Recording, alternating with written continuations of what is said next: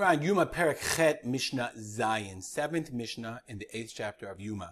So we were talking in the past Mishnah about v'chai bahim, okay? That the Torah says that a person should live through the mitzvot and not die through the mitzvot. So therefore, call safek nefashot dochet Shabbat. Anytime you have safek nefashot, if a person's life is in death, you violate the Shabbat. In that case, we were talking about uh, giving medicine, creating medicine, making medicine through an Isur Dioraita.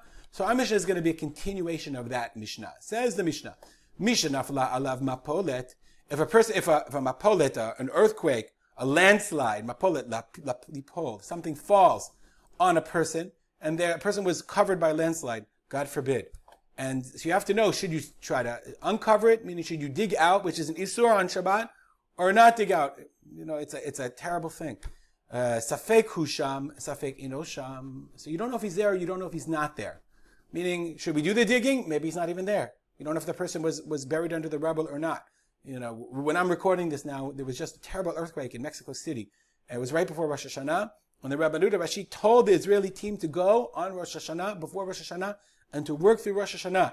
Because it's Safek Nefashot. It's a terrible thing. Maybe they can save people's lives. Safek Chai, Safek Mate. God forbid, is God forbid, it's not unclear, maybe alive and maybe dead. Safek Nochri, Safek Yisrael, or it's unclear whether it's a non-Jew or a Yisrael or an Israelite.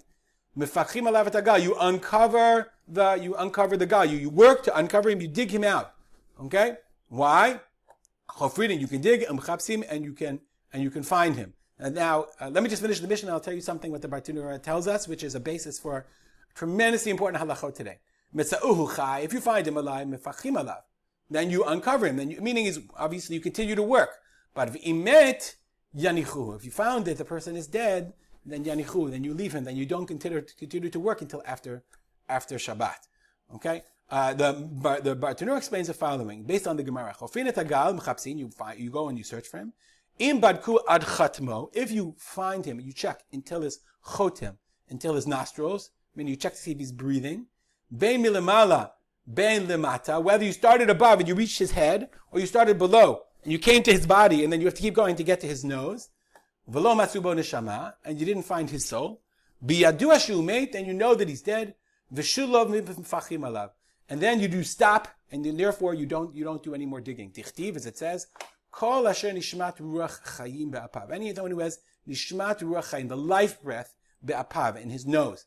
Okay, why is this important? So the Gemara, this is based on the Gemara Yoma. This is actually, I'm just quoting you from a website from the virtual Beit Midrash on Kviat Rega Hamavet, setting the time of death. Okay, the Gemara says, so we had our Mishnah, and the Gemara says, Amra Papa, Machloket bimata lemala. So there's no machloket whether you go, whether you keep going or don't keep going. How far do you go? Okay, but aval mi lemata. But if you come from above, i.e., when you come from above, lemala lemata, kevan debadek ad chotmo, and since you came to his nostril, shuvenu tzarich. You don't, you don't keep going. Meaning, what is, it's so interesting. Let's say you get to his heart, and the heart's not beating. Do you have to keep going? He's there and the heart's not beating. Or do you continue going to see if he's to see if he is to see if he's breathing or not. So Gemara says that the time of death is nikva through breathing. If a person is continuing to breathe, and it's not based on it's not based on even if, if it's you don't see any you don't feel a heartbeat you can't feel a pulse. What's fast? Okay, this is a much much deeper than a Mishnah, but the reason I'm sharing this with you is because this has very very great ramifications for the, the controversy that's called brain death. Today, we we, know that if a person's brain is dead, he has no brain function, no brain stem function, but he can continue to breathe.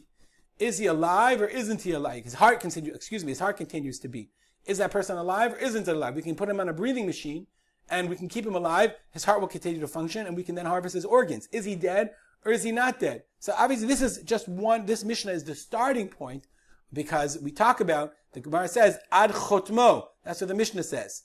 Okay, so we go until his nostril because of kol nishmat ruach be'apo. I just want to point out there's huge, huge arguments about this. We're not here to make any decisions, but it's just an int- interesting that this is the starting point through which we decide the, the Gemara uses that the, that rabbis use in order to to try to get some indication. How do we determine whether a person is not alive or is alive? And this has great, great ramifications. The state of Israel is a psak of the state of Israel is that brain death is considered death even though the heart is still beating, and people regularly donate organs. They're asked to donate organs, and many lives are saved because of this psak that starts from this Mishnah. We'll stop here and dedicate our learning to the memory of my father, Rav Simcha ben Yitzchak Kalman. Have a good day.